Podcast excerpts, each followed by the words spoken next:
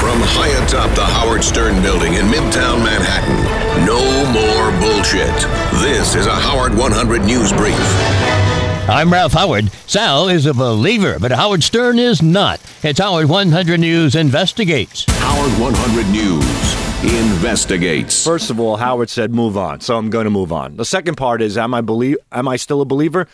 In her case, yes. Sal Governale, on more than one occasion, has pitched the Long Island medium, Teresa Caputo, as a guest on the show. But Sal is fighting a bit of an uphill battle. The show is filled with skeptics who just don't believe, including the man himself, Howard Stern, who just doesn't buy it.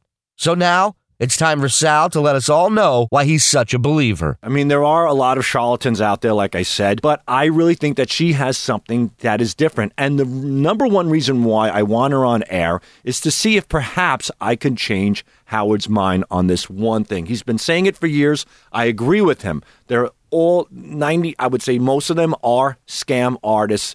This woman is doing something that I find to be spectacular. I don't have the answer for it. I've seen it live where it wasn't edited like it could be on television, and I was blown away. And you know what? She's been on Oprah. She's been on Ellen. I think she's great. And I think that she perhaps could change Howard's mind or at least make him see this thing a little differently. She's very, very gifted. You know what? I'll admit it. Now I'm a believer. I'm a believer that Sal might be retarded. Shuley Agar, Howard one hundred News. Howard rants against Sarah Palin going to an N R A event. Listen to John Lieberman's Live at five and Howard one hundred one. Howard one hundred News. We don't like you either. A controversy. Should a former Miss Howard Stern do porn? What does Ronnie say? It's Howard one hundred News, Lieberman on the loose. I want an answer. Lieberman. Question, let me finish. On the loose.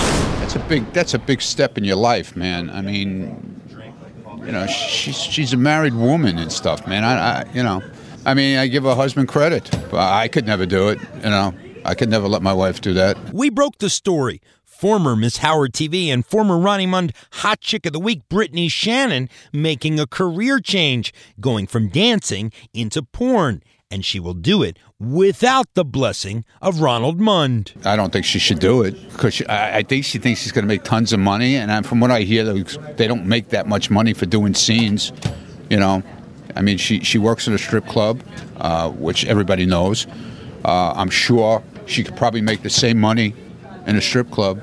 I mean, it's it's a little more, sometimes a little more aggravating working in a strip club. But, you know, guys pulling at you and trying to get in your pants or whatever, but doing porn, man, you know, it's it's, it's a big step, you know, and uh, I guess she's doing it.